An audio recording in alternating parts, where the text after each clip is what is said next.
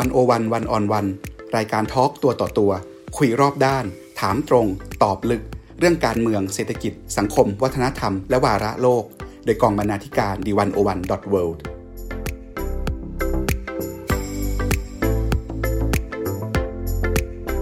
สวัสดีค่ะ คุณผู้ฟังยินดีต้อนรับเข้าสู่รายการวันโอวันวันออนวัน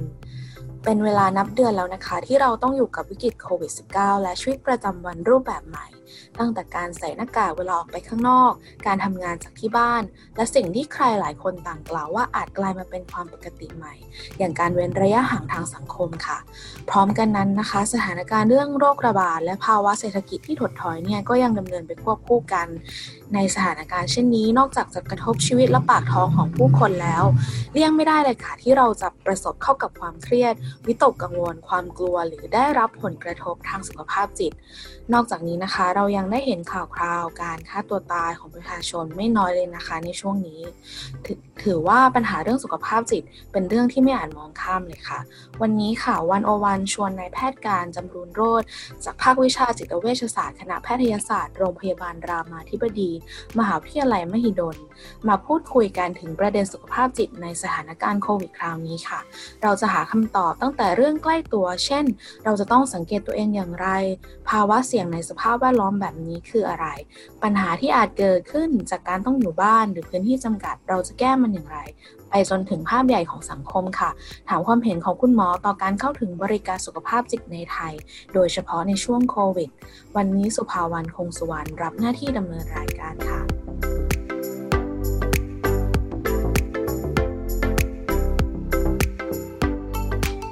สวัสดีค่ะคุณหมอการ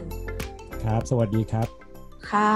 เอออยากเรามาชวนคุณหมอคุยก่อน ถึงสถานการณ์ปัจจุบันก่อนละกันค่ะ ในฐานะที่คุณหมอเป็นบุคลากรที่ทำงานดูแลสุขภาพจิต ในสถานการณ์โควิดแบบนี้ส่งผลกระทบอะไรต่อทั้งบุคลากรทางการแพทย์ แล้วก็การผู้รับการรักษาบ้างไหมคะครับเอ่อก็เป็นประเด็นหนึ่งเลยที่ที่ผมเองทำงานอยู่แล้วก็แล้วก็เจอในในการเปลี่ยนแปลงนี้นะครับ ตั้งแต่มีสถานการณ์โควิด ขึ้นมา เอาเป็นในเชิงของผู้รับบริการก่อนละกัน เพราะว่าอันนี้ก็จะได้รับผลกระทบเยอะเลยนะครับ เนื่องจากว่าคือที่ทำงานอยู่ก็จะเป็นที่ที่คณะแพทยศาสตร์โรงพยาบาลรามาธิบดีใช่ไหมครับ ทีนี้เนี่ยก็จะมีผู้ป่วยจิตเวชที่มารับการรักษาที่ผู้แผนกผู้ป่วยนอกจิตเวชนะครับ ซึ่งเวลามีสถานการณ์โควิด เข้ามาเนี่ยแน่นอนเลยคือทางโรงพยาบาลเองก็จะต้องมีการเตรียมพร้อมในเรื่องของการ รองรับว่าจะมีผู้ป่วยโควิด เข้ามาไหมมีผู้ป่วยที่มีความเสี่ยงสูงเข้ามาไหมแล้วถ้ามีจะมีการแพร่กระจายโรคได้ง่าย มีความเสี่ยงในการแพร่กระจายได้ง่ายอะไรยังไงบ้างไหมอะไรเงี้ยนะครับ เพราะฉะนั้นเนี่ยก็จะต้องมีการคล้าย ๆ กับว่าเหมือนจำกัดจำกัดเรื่องของการเข้ารับบริการของผู้ป่วย ถามว่าจำกัดเพื่ออะไรเพื่อส่วนหนึ่งก็คือเพื่อเพื่อตัวผู้ป่วยเองนะครับ เพราะว่าถ้ามาโรงพยาบาลแล้วเกิดตอนนั้นมีผู้ป่วย ที่มีความเสี่ยงหลายคนเข้ามาอย่างเงี้ยนะครับ ก็จะทำให้ผู้ป่วยมีความเสี่ยงไปด้วย แล้วก็กลายเป็นการแพร่กระจายที่เป็นขนาดใหญ่ขึ้นมากเลย อย่างเงี้ยนะครับ อันนี้คือส่วนหนึ่งอีกส่วนหนึ่งก็คือโดยตัวของบุคลากรทางการแพทย์เอง แล้วก็ทั้งหมอทั้งพยาบาล ทั้งเจ้าหน้าที่ในโรงพยาบาลทุกคนนะครับ ซึ่งในข่าวเราก็อาจจะเห็นพอเห็นอยู่แหละ คือว่าถ้ามีการติดเชื้อมีการที่มีความเสี่ยงมากขึ้น กับการที่จะแพร่กระจายเชื้อ ก็จะต้องมีบุคลากรที่หยุดทำงานไป อย่างเงี้ยนะครับ ซึ่งก็จะส่งผลให้กับเรื่องของการทำงานของของสาธารณสุขโดยรวมด้วย เพราะฉะนั้นสิ่งที่เกิดขึ้นก็คือการจำกัดการเข้ารับบริการที่ตอนนี้ก็จะเน้นที่ว่าเราก็จะให้ผู้ป่วยจิตเวชที่คล้ายๆกับนะตอนนั้นอาการไม่ค่อยดีเท่าไหร่ หรือว่าจำเป็นจริง ๆ ในการที่ต้องมาประเมินที่ที่โรงพยาบาลนะครับ ที่เดินทางมาอย่างเงี้ยนะครับสำหรับเดิมทีคนที่คนที่อาจจะเขาเรียกว่าอะไร อาการคงที่และอะไรเงี้ยนะครับ เราก็จะต้องขอให้คล้ายๆ กับว่า ตอนนี้อาจจะต้องเลื่อนนัดไปก่อน หรือว่าไว้หาทางอื่นในการที่จะมารับยาต่อเนื่องเพิ่มเติมอย่างเงี้ยนะครับค่ะก็คือจริงๆเราก็ยังไปใช้รับบริการได้ตามปกติ แต่ว่าคุณหมอเนี่ยอาจจะคัดกรองว่าเคสไหนที่เร่งด่วนจริงๆนี้ถูกไหมคะ เพราะว่าต้องต้องชะลอแล้วก็กระจายเลือกว่าจะให้ใครเข้ามาที่โรงพยาบาลบ้าง ช่ครับก็ต้องมีการพูดคุยกับผู้ป่วยครับ ว่าณตอนนี้เรามีความจำเป็นแบบนี้อะไรเงี้ยนะครับ แล้วโดยตัวผู้ป่วยเองก็ก็เข้าใจนะครับ เท่าที่เท่าที่มีการติดต่อกันมานะครับโโอเคค่ะ มาถึงเรื่องที่เราตั้งใจมาคุยกับคุณหมอนะคะ เรื่องออการดำเนินชีวิตในช่วงนี้ค่ะ คุณหมอก็หลายคน ตามโซเชียลมีเดียเนี่ยก็มีการบ่นกันมากหรือว่าหลายคนระบายนะคะ ว่าเออการใช้ชีวิตในช่วงนี้อย่างมีความสุขไปด้วยเนี่ยไม่ไม่ง่ายเลยค่ะ คุณหมอ เพราะว่าเราต้องปรับวิถีชีวิตแบบใหม่ต้องอยู่บ้านทำงานที่บ้าน แล้วก็มีข่าวสารต้องติดตามมีหลายอย่างเปลี่ยนไปจากเดิมนะคะ คุณหมอคิดว่าในภาวะช่วงวิกฤตโควิดเนี่ยค่ะ มีอะไรที่เป็นสถานการณ์ที่เสี่ยงต่อสุขภาพจิตท่ามกลางชีวิตรูปแบบนี้มีอะไรบ้างคะแล้วมันมาจากปัจจัยอะไรได้บ้าง อืมจริง ๆ ก็มีมีหลายสถานการณ์มีหลายมีหลายอย่างเลยนะครับ ที่เกิดผลกระทบขึ้นมาแล้วส่งผลต่อสุขภาพจิตได้เอาเริ่มจากอย่างนี้ก่อนโดยโดยที่โดยตัวเรื่องของโควิดเองเนี่ยก็เป็นโรคติดต่อใช่ไหมครับ และสิ่งหนึ่งที่ทำให้เกิดขึ้นแน่ๆเลยก็คืออันตรายของตัวโรคนี้นี่แหละ ที่เราก็จะเห็นในข่าวอยู่แล้วว่าถ้าในคนที่เหมือนกับมีความเสี่ยงที่จะเกิดอาการรุนแรงได้ เช่น เป็นโรคปอดอยู่เดิม เป็นผู้สูงอายุ หรือว่าแม้กระทั่งไม่ได้เป็นผู้สูงอายุนะครับ เราก็พบว่าสามารถที่จะเกิดความอันตรายของตัวโรคเนี้ยได้ เพราะฉะนั้นสิ่งที่เกิดขึ้นเลยจริง ๆ แล้วอันดับแรกเลยก็คือความความอันตรายของโรคนี่แหละที่ทำให้เกิดความกลัวขึ้นในขึ้นในตัวเรานะครับ เพราะว่าความกลัวเนี่ยเป็นอารมณ์ตามปกตินะครับ เกิดขึ้นได้ไม่ได้แปลว่า เวลาเราเกิดความกลัวความกังวลแล้วเราผิดปกติหรือว่าอะไร แต่แน่นอนคือเวลาที่เรากลัวหรือเราเครียดนานๆเนี่ยมันก็จะส่งผลให้มีผลต่อสุขภาพจิต มีผลต่อทั้งสุขภาพกายด้วยนะครับ เพราะว่าเวลาเรากลัวจริงๆ ก็จะเห็นว่าร่างกายก็จะทำงานหลายอย่างที่มันหนักขึ้นนะครับ ซึ่งอันนี้ก็เป็นอย่างหนึ่งเราเราสังเกตร่างกายตัวเองได้ยังไงคะว่าคือทุกคนอาจจะบอกว่าเอ้ยตอนนี้ก็ทุกคนก็กลัวกันหมด แต่กลัวในระดับไหนที่มันอาจจะเริ่มน่าเป็นห่วงค่ะอืมครับเอ่อ ต้องเรียกว่าสิ่งที่ผมมองว่ามันมันอาจจะเป็นผลมากกว่า อาจจะไม่ใช่เรื่องของความรุนแรงของความกลัวเป็นเป็นหลักนะครับ ความที่มันต่อเนื่องของความเครียดความกลัว อันนี้อาจจะเป็นเป็นจุดหนึ่งที่ที่น่าต้องคอยดูไว้นะครับ เพราะว่าเรื่องนี้คงคล้ายๆกับว่าเรียกเป็นเรื่องที่เหมือนที่คนบอกว่าเป็น new normal เนาะเป็นชีวิตที่มันอาจจะต้องเปลี่ยนไปในระยะยาว ซึ่งมันก็ทำให้ความกังวลเนี่ยมันเกิดขึ้นได้ในระยะยาวนะครับ แล้วก็มีโรคทางจิตเวชหลายอย่าง หรือว่าโดยตัวสุขภาพจิตเองเนี่ยการที่เครียดเป็นระยะเวลานานยาวๆ มันก็มีผลต่อทั้งสุขภาพใจสุขภาพกาย เพราะฉะนั้นอันนี้มันเป็นเป็นลักษณะหนึ่งมากกว่าว่าเออถ้าเราคล้ายๆกับว่าความเครียดเนี่ยมันอยู่กับเรานานมากๆ แล้วเราไม่ได้ผ่อนคลายเลย ก็จะมีผลได้มาก แต่ในขณะเดียวกันนะครับ ถ้าความกลัวมันเป็นแบบที่มันรุนแรงหนักมาก จนกระทั่งแบบเหมือนมันไม่ต้องนานเนาะมันก็มีผลกับร่างกายได้เหมือนกัน เพราะฉะนั้นอันนี้คือคงเป็น2ประเด็นนะครับที่ที่ที่ผมพูดถึงเรื่องความกลัวไว้ถ้าในปัจจัยเรื่องอื่น ๆ ที่เกี่ยวข้องกับโควิด เนี่ยก็จะมีนอกจากเรื่องของตัวความอันตรายแล้วนะครับ การที่เราต้องเปลี่ยนวิถีชีวิตก็เป็นความเครียดเป็นอย่างหนึ่งเหมือนกันนะครับ ไม่ว่าจะอะไรก็ตามเนะเวลาเราปรับเปลี่ยนวิถีชีวิตมันถือเป็นความเครียดอยู่แล้วยกตัวอย่างเช่นที่เราต้อง social distancing หรือว่าการเว้นระยะห่างทางสังคมมากขึ้น เชื่อว่าหลาย ๆ คนก็คงสัมผัสได้ว่ามันก็เป็นความเครียดรูปแบบหนึ่งนะครับ เช่นว่าเราไม่ได้เจอคนที่เราเองรู้สึกผูกพันด้วยบ่อยเท่าเดิม หรือว่าในขณะเดียวกันเนาะเราก็กลายเป็นว่าต้องอยู่กับที่เช่นอยู่กับบ้าน เราไม่ได้ออกไปเจอกับคล้ายๆกับจะเรียกว่ายังไงดีฮะธรรมชาติแสงสีเสียง หรืออะไรที่เราอาจจะเคยชินเนาะมันก็เป็นความเครียดที่ที่เพิ่มขึ้นอย่างเงี้ยนะครับ อันนี้ก็อาจจะเป็นอีกปัจจัยหนึ่งได้นะครับเนาะ แล้วก็ที่ที่อาจจะสำคัญด้วยอย่างหนึ่งที่ทำให้มันเปลี่ยนแปลงไปเนี่ยในเรื่องของโควิดเนี่ยก็อาจจะเป็นผลกระทบที่เราเห็นเลยอย่างหนึ่งนะครับ คือเรื่องปากท้องนะครับ อันนี้เป็นผลที่มันเกิดขึ้นเลยเพราะว่าแน่นอนมันทำให้หลาย ๆ อย่างหยุดหยุดชะงักเลย ในเรื่องของการดำเนินไปตามปกตินะครับ เศรษฐกิจเรื่องของการทำงาน เรื่องของการส่งผลกับชีวิตในการที่จะไปทำงานหรืออะไรอย่างเงี้ยนะครับ ซึ่งอันเนี้ยมันก็จะเป็นผลในระยะยาวได้นะครับ เพราะว่าเป็นความเครียดอย่างหนึ่งหลัก ๆ เลยในในเรียกว่าในประเทศไทยในสังคมเราเลยก็ได้นะครับ ก็ก็อาจจะทำให้สุขภาพจิตไม่ดีได้จากผลที่มันเกิดตามมาหลังจากโควิดนี้เช่นกันครับโอเคค่ะ ก็คุณหมอได้เล่าปัจจัยคร่าวๆในช่วงวิกฤตช่วงนี้นะคะ ที่มีผลต่อสุขภาพจิตที่นี้ค่ะ จะชวนคุณหมอลงลึกไปถึง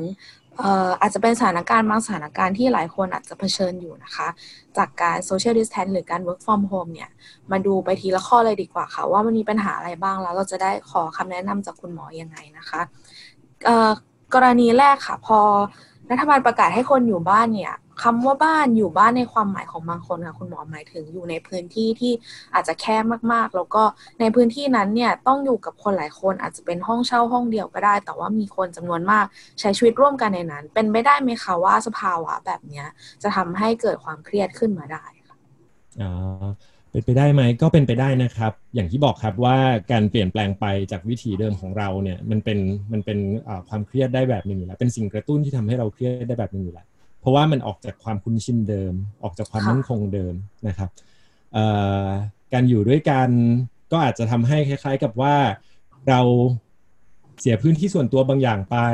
หรือไม่ก็กลายเป็นว่า เออ ในคนที่จริง ๆ แล้วเราเองอาจจะไม่เคยเห็นมุมในทำที่ทำให้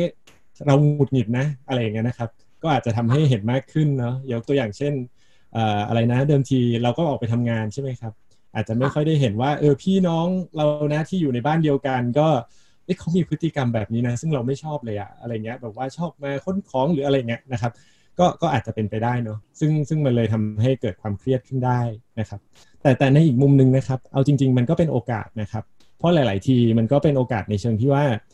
เดิมทีเนี่ยเราอาจจะไม่เคยได้เหมือนกับเออมาปรับมาจูนเข้าหากันเลยนะครับ เราก็ต่างคนต่างทำงานกลับมาใช้ชีวิตกันตามปกติ แต่ว่าอันนี้ก็เป็นโอกาสในการที่เออ ถ้าเราถ้าเราทันมันเนาะแล้วเราอยากที่จะปรับอยากที่จะจูนเข้าหากัน ก็อาจจะทำให้เราได้มีความเชื่อมโยงอะไรบางอย่าง กับคนใกล้ตัวที่บางทีมันกลายเป็นไกลตัวนะฮะเวลาที่เราไม่ได้อยู่ด้วยกันจริงจังเท่าไหร่ในบ้านอย่างเงี้ยนะครับ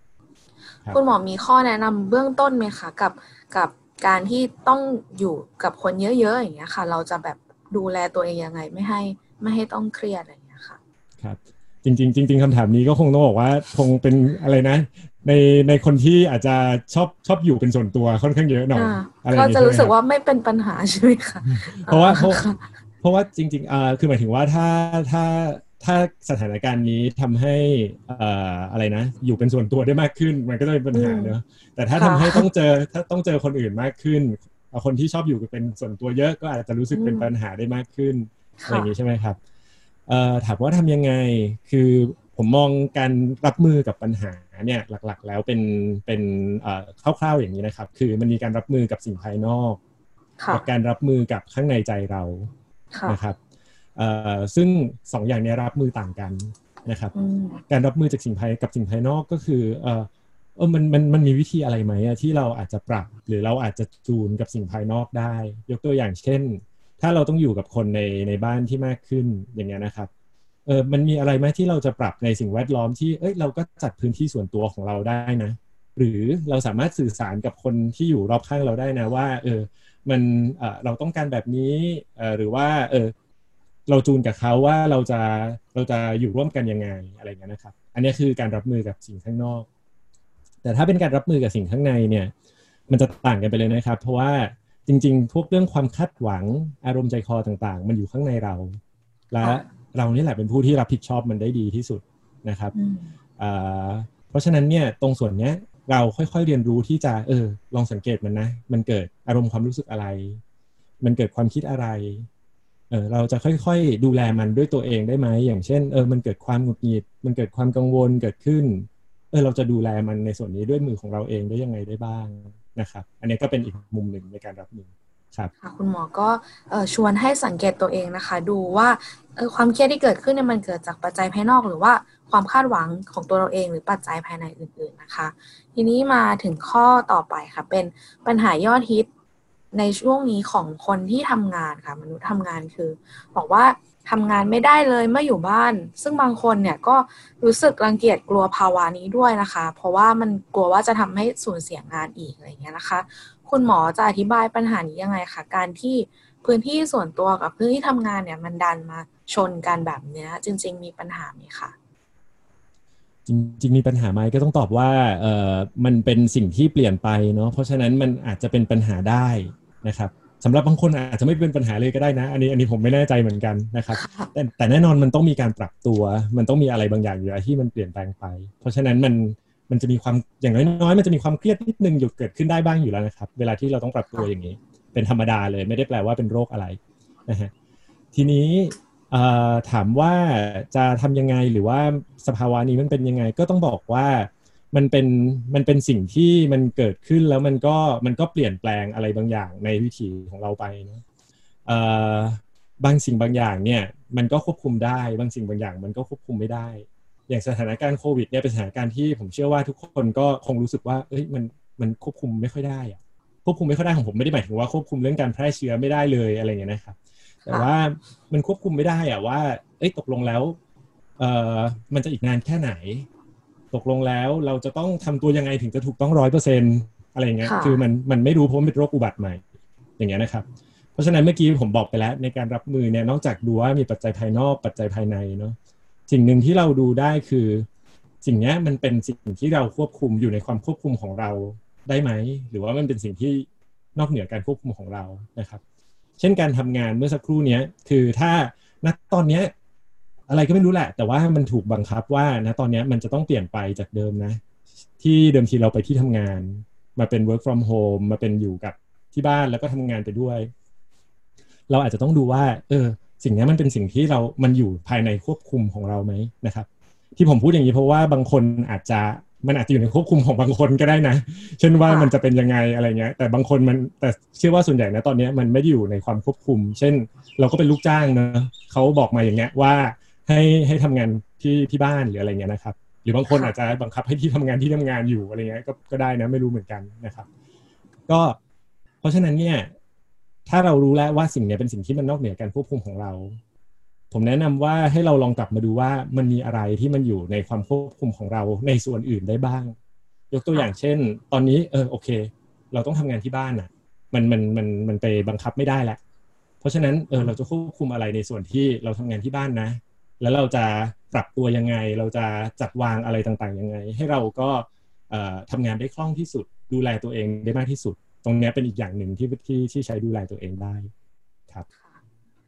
คำถามต่อมานะคะ เมื่อกี้คุณหมอได้พูดถึงปัจจัยภายในภายนอกไปแล้วจริง ๆ มีปัจจัยภายนอกหนึ่งที่ที่น่าจะใกล้ตัวคนมาก ๆนะคะ แล้วก็เราจะเป็นมีสถานการณ์เนี้ยก็มีคนคอนเซิร์นหลายคนว่าพอจะต้อง work from home จะต้องกักตัวอยู่บ้านแล้วเนี่ย คนที่อาจจะมีสัมพันธภาพที่ไม่ราบรื่นกับครอบครัว หรือว่าเคยมีกรณีที่ครอบครัวเนี่ยเคยใช้ความรุนแรงขึ้นมาเราต้องอยู่ต้องอยู่บ้านในสภาพแบบนี้ค่ะ มันมันจะเกิดอะไรขึ้นไหมอยากจะอยู่คุณหมอว่าคุณหมอมีคำแนะนำในการอยู่ในสภาพแวดล้อมในในข้อจำกัดครอบครัวแบบนี้ไหมคะ ให้ให้เราดูแลใจตัวเองได้โดยผ่านสถานการณ์นี้ไปอย่างดีเลยนะคะ อืมครับ จริงประเด็นนี้ที่ถามเป็นประเด็นที่ดีมากเลยนะครับ แต่ก็ในขณะเดียวกันเป็นประเด็นที่ซับซ้อนเหมือนกัน เพราะว่าเรื่องของความรุนแรงหรือว่าความก้าวร้าว ความหงุดหงิดที่มันเกิดขึ้นในครอบครัวเนี่ยมันมีหลายระดับ แล้วก็ในขณะเดียวกันเนี่ยการรับมือในแบบต่างๆ มันอาจจะต่างกันไปนะครับยกตัวอย่างเช่น สมมุติว่าถ้ามันเป็นในระดับที่มันไม่ได้รุนแรงมากนะครับ เช่นว่าเออมันก็มี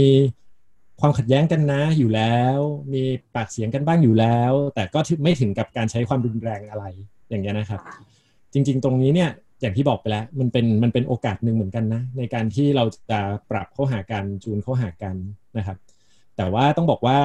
เรื่องของครอบครัวเนี่ย สถาบันที่เรียกว่าครอบครัวเนี่ยนะครับ เป็นสิ่งที่ไม่ใช่คนคนเดียวเนาะมันเป็นคนหลายคน เพราะฉะนั้นเนี่ยการจะจูนกันการจะปรับกัน ผมเชื่อว่ามันต้องใช้ความร่วมมือของคนในครอบครัวนะครับ แต่ว่าอย่างน้อยๆ มันเริ่มต้นที่ตัวเราก่อนได้เนาะถ้าเราเองเออรู้ตัวว่าเอ้ยเราเราอยากจะดูแลตรงเนี้ยนะครับเราอาจจะเริ่มต้นจากที่ว่าเออเราเราลองสังเกตตัวเราก่อนนะ เวลาอยู่ในครอบครัวแล้ว เอ๊ะมันมีความคิดอะไร มันมีอารมณ์ความรู้สึกอะไรเกิดขึ้น เวลามันมีเหตุการณ์ใครทำอะไรในครอบครัวเกิดขึ้นบ้างอะไรเงี้ยนะครับ พอเรารู้ทันความคิดรู้ทันอารมณ์ตัวเองเนี่ย บางทีมันจะรับมือและจัดการไปได้อย่างมีสติมากขึ้นพูดง่ายๆคือเราจะไม่ใช่ว่าเอาความคิดเอาความหงุดหงิดไปลงกับคนอื่นหมดเลยหรืออะไรอย่างเงี้ยนะครับ หรือทำอะไรแบบที่เราไม่อยากทำอะไรเงี้ย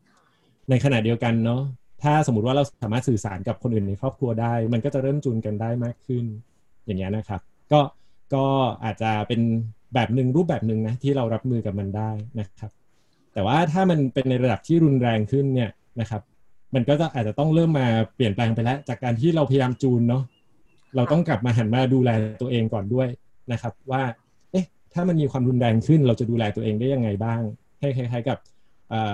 ทั้งสุขภาพกายสุขภาพใจเราเนี่ยผ่านพ้นกับเรื่องนี้ไปได้ไปได้อย่างดีนะครับ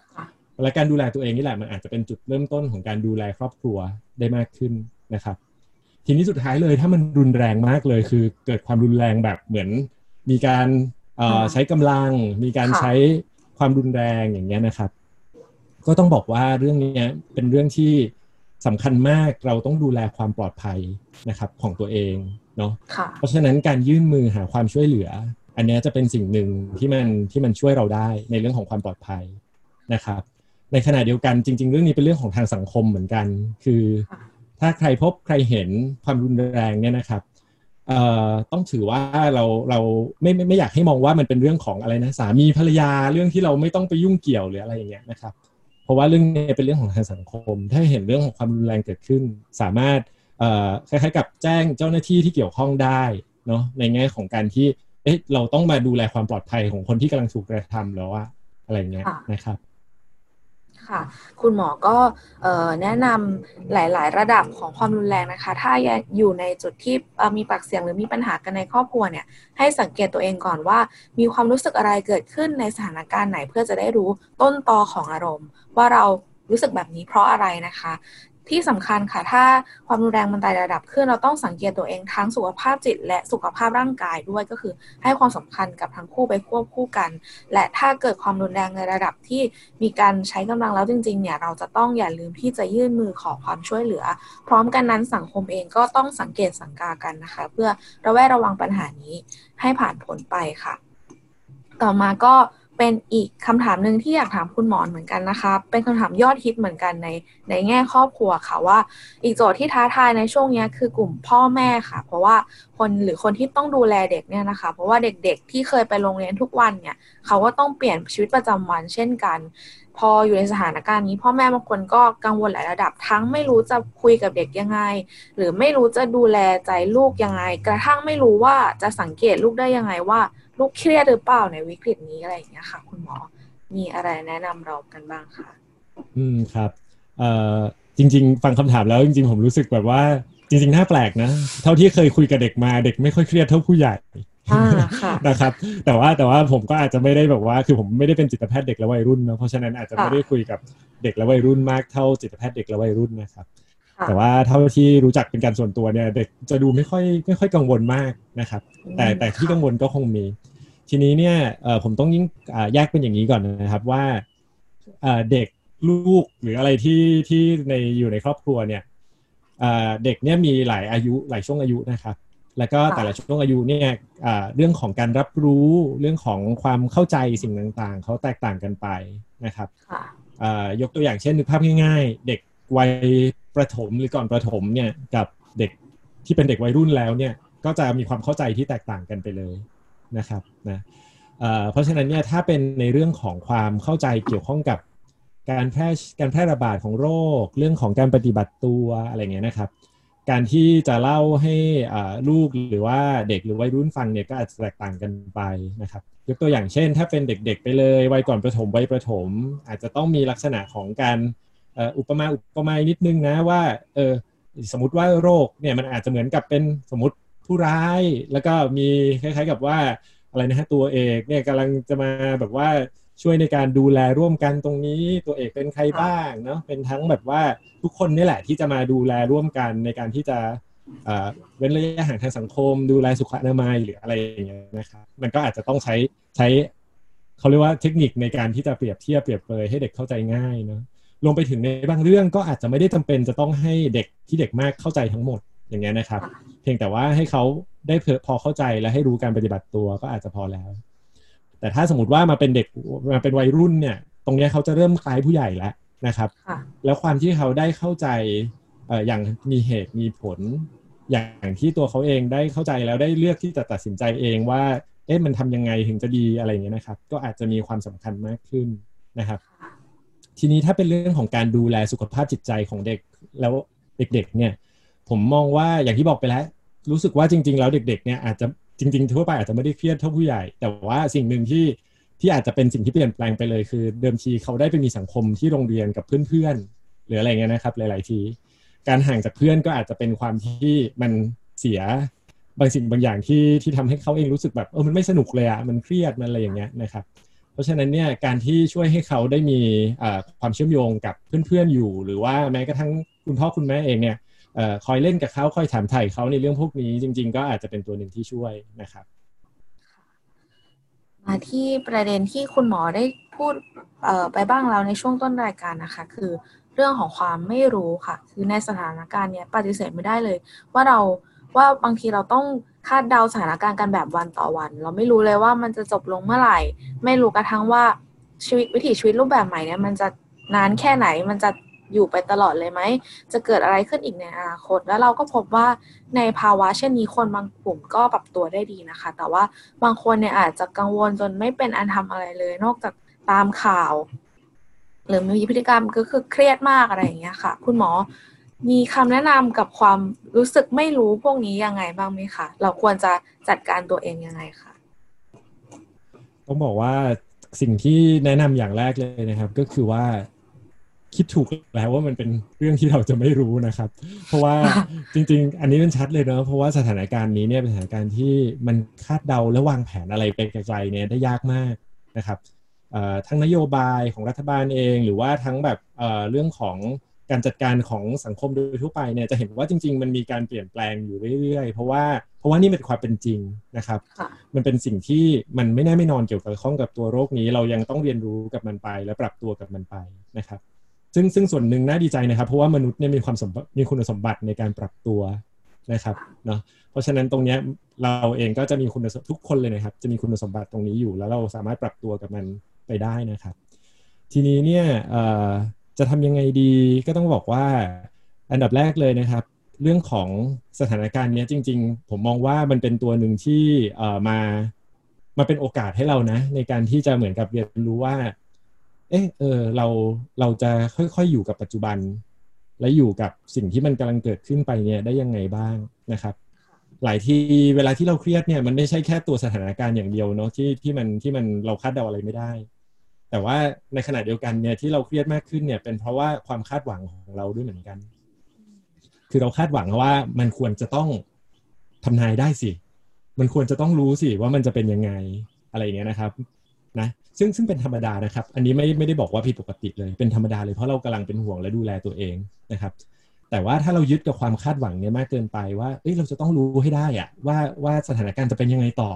มันจะต้องมีสิ่งที่จัดการให้ได้สิอะไรเงี้ย อันนี้แหละจะยิ่งทำให้มันคันกับธรรมชาติแหละ เพราะว่าธรรมชาติกำลังบอกเราว่า เรื่องเนี้ย มันยังไม่รู้แน่นะ มันยังมันยังต้องค่อยๆ ติดตามตอนต่อไปนะ แล้วเราจะค่อยๆ ปรับตัวไปกับตอนต่อไปเนี้ยอะไรเงี้ยนะครับ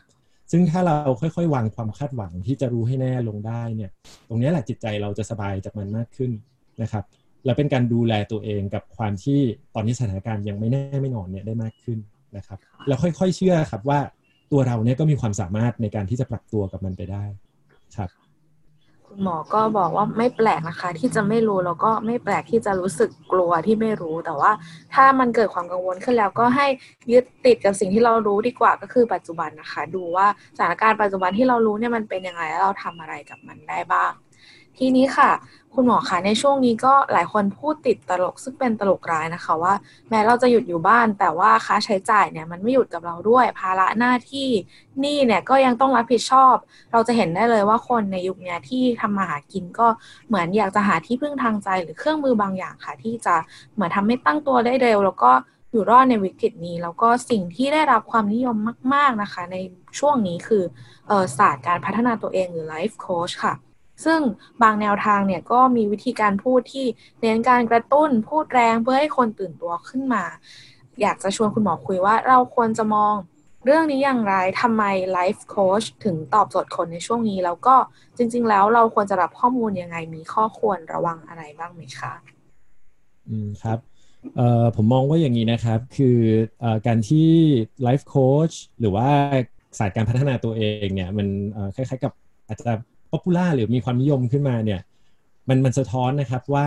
คนเราเนี่ยต้องการการการดูแลหรือต้องการการรับมือกับอะไรบางอย่างข้างในตัวเรานะครับ ไม่ใช่แค่เรื่องข้างนอกอย่างเดียวนะฮะซึ่งซึ่งเป็นสิ่งที่ดีและเป็นสิ่งที่สำคัญนะครับ การรับมือการดูแลตัวเราเองเนี่ยมันมันจะเป็นสิ่งที่ทำให้เรารับมือเราใช้ชีวิตได้ได้จะเรียกว่ายังไงดีล่ะจะได้ดียิ่งขึ้น หรือว่าได้ได้เหมาะสมยิ่งขึ้นอะไรก็ได้นะครับนะฮะ ทีนี้ถามว่าไลฟ์โค้ชศาสตร์การพัฒนาอะไรเนี่ยผมผมคิดว่าจริง ๆ แล้วเป็นเรื่องที่ดีนะครับ ในการที่คนจะมาพัฒนาศาสตร์พวกนี้ให้มันก้าวไกลไปยิ่งขึ้นนะครับ ถามว่าจะต้องดูอะไรจะต้องระวังอะไรไหมคือ ผมมองว่าอย่างนี้นะครับว่าจริง ๆ กับทุกเรื่องเลยเนาะไม่ใช่ไม่ใช่เฉพาะเรื่องนี้อย่างเดียวนะครับ แต่เรื่องนี้ก็อาจจะเป็นส่วนหนึ่งที่เห็นได้บ่อย อย่าลืมอย่าลืมนะครับที่ว่า สิ่งหนึ่งที่ต้องระวังเนี่ยก็คือเรื่องของการที่เรายึดหรือการที่เราเชื่อกับอะไรจนมันเกินพอดีนะครับเนาะเช่นเราโอ้โหฝังใจมากเลยว่าเขาบอกมาอย่างนี้มันก็ต้องเป็นอย่างนี้อะไรอย่างเงี้ยนะครับหรือว่าเออถ้าเขาบอกว่าอันนี้ไม่ควรทำเราก็จะต้องไม่ทำเลย หรือว่ามันต้องไม่เป็นอย่างนี้เลยอะไรอย่างเงี้ยนะครับ คือสิ่งแบบนี้แหละ มันจะทำให้เราตกหลุมกับดักกับกับจริง ๆ ไม่ใช่แค่กับไม่ไม่ใช่กับว่าไลฟ์โค้ชหรือว่าสัตว์การพัฒนานะครับ แต่ว่าเป็นตกหลุมของความยึดของเราเองนี่แหละ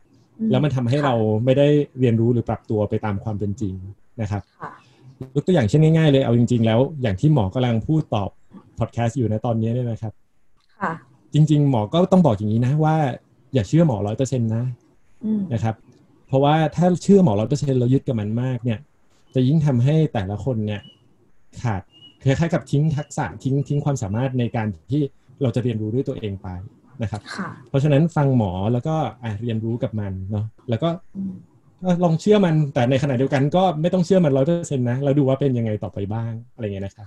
เวลาที่สมมติว่าเกี่ยวข้องกับไลฟ์โค้ชหรือศาสตร์การพัฒนาตัวเองก็แบบนี้เหมือนกันครับ เราก็เรียนรู้กับเขานะ ถ้าเราเองเลือกที่จะเรียนรู้กับเขาเนาะแล้วก็ลองดูด้วยตัวเองด้วยว่าเออเราเรียนรู้อะไรจากมันแล้วเราจะปรับตัวยังไงครับ ค่ะโอเคค่ะ เราขยับมาที่ภาพ ภาพใหญ่ภาพรวมของสังคมกันบ้างนะคะ คุณหมออย่างที่เกริ่นไว้เมื่อต้นรายการว่า เราพบว่ามีข่าวฆ่าตัวตายเนี่ยจำนวนมากเลยในช่วงที่ผ่านมานะคะแล้วก็คนกลุ่มหนึ่งที่ฆ่าตัวตายที่เราเห็นเนี่ยก็คือกลุ่มคนจน ซึ่งหลายคนคิดว่ากลุ่มคนนี้อาจจะไม่เข้าถึงความเข้าใจหรือบริการทางการแพทย์ในด้านสุขภาพจิต อยากจะชวนคุณหมอคุยว่า คุณหมอคิดเห็นกับเรื่องนี้ยังไงคะคุณหมอคิดว่าสังคมไทยจะทำยังไงให้ความเข้าใจและบริการด้านนี้ไปถึงคนเหล่านี้จริง ๆ หรือครอบคลุมคนทุกแบบจริง ๆ ค่ะ อืมครับ ก็ก็เป็นเรื่องที่น่าเห็นใจแล้วก็แล้วก็จริงๆเอ่อสำหรับผมเองก็รู้สึกว่าน่าสงสารมากเลยนะครับสำหรับเอ่อคนที่อาจจะมีปัญหาเรื่องเศรษฐกิจเรื่องเศรษฐฐานะเนี่ยค่อนข้างเยอะนะครับ ราะว่าก็จะทำให้มีความเครียดเรื่องนี้ได้ได้มากเหมือนกันนะครับแล้วก็ยิ่งเจอกับสถานการณ์โควิดนี่เข้าไปอีกเนี่ยก็ยิ่งเป็นกลุ่มคนที่จะได้รับผลกระทบหนักได้เลยนะครับทีนี้จริงๆจะเรื่องนี้จะทำให้เห็นเลยว่าเรื่องของสุขภาพจิตเนี่ยมันไม่ใช่แค่เรื่องของระบบบริการทางสาธารณสุขอย่างเดียว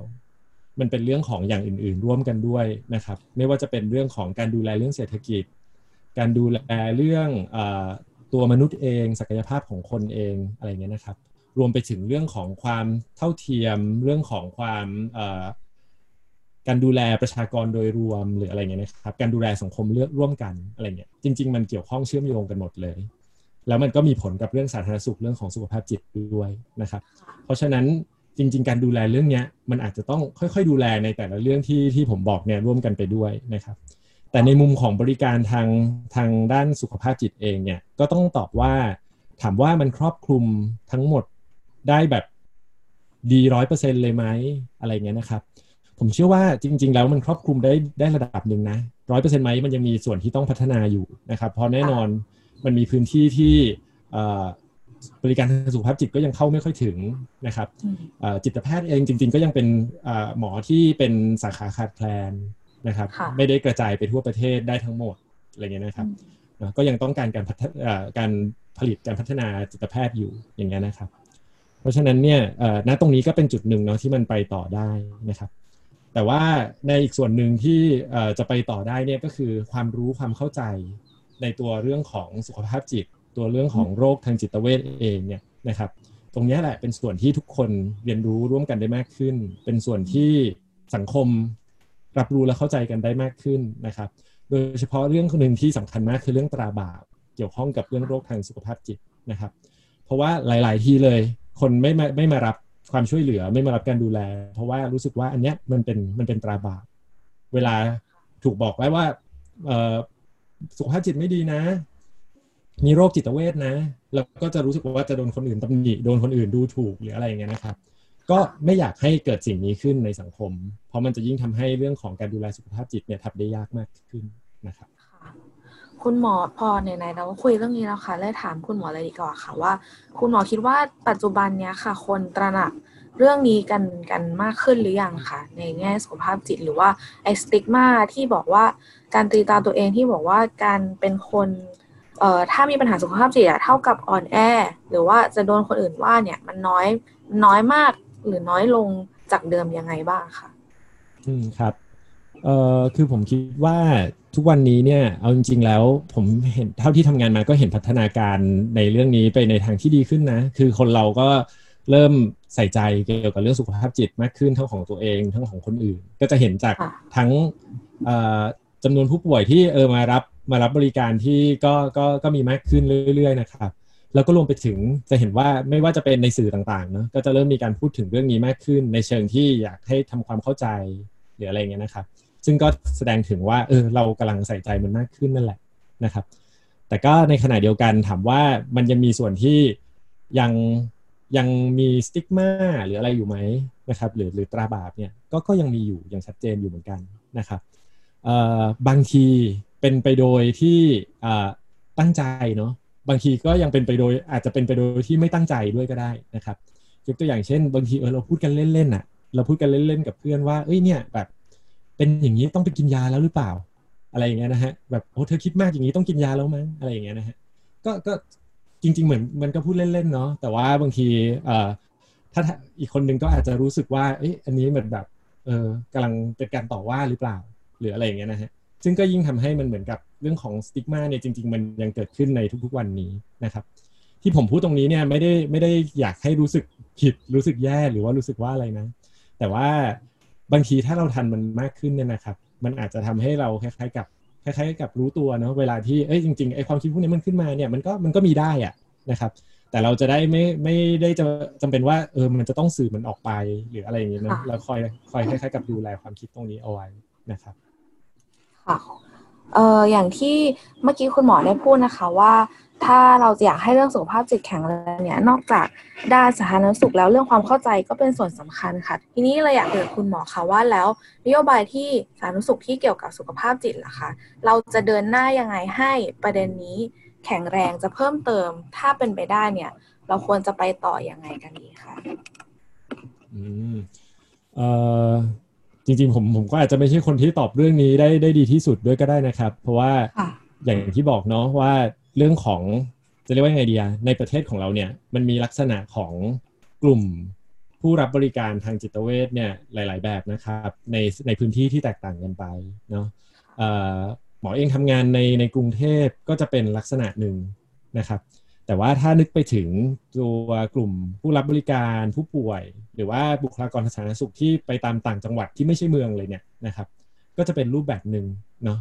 ในการที่จะรับข้อมูลข่าวสารในการที่จะเข้าถึงบริการอะไรอย่างเงี้ยนะครับ เพราะฉะนั้นเนี่ย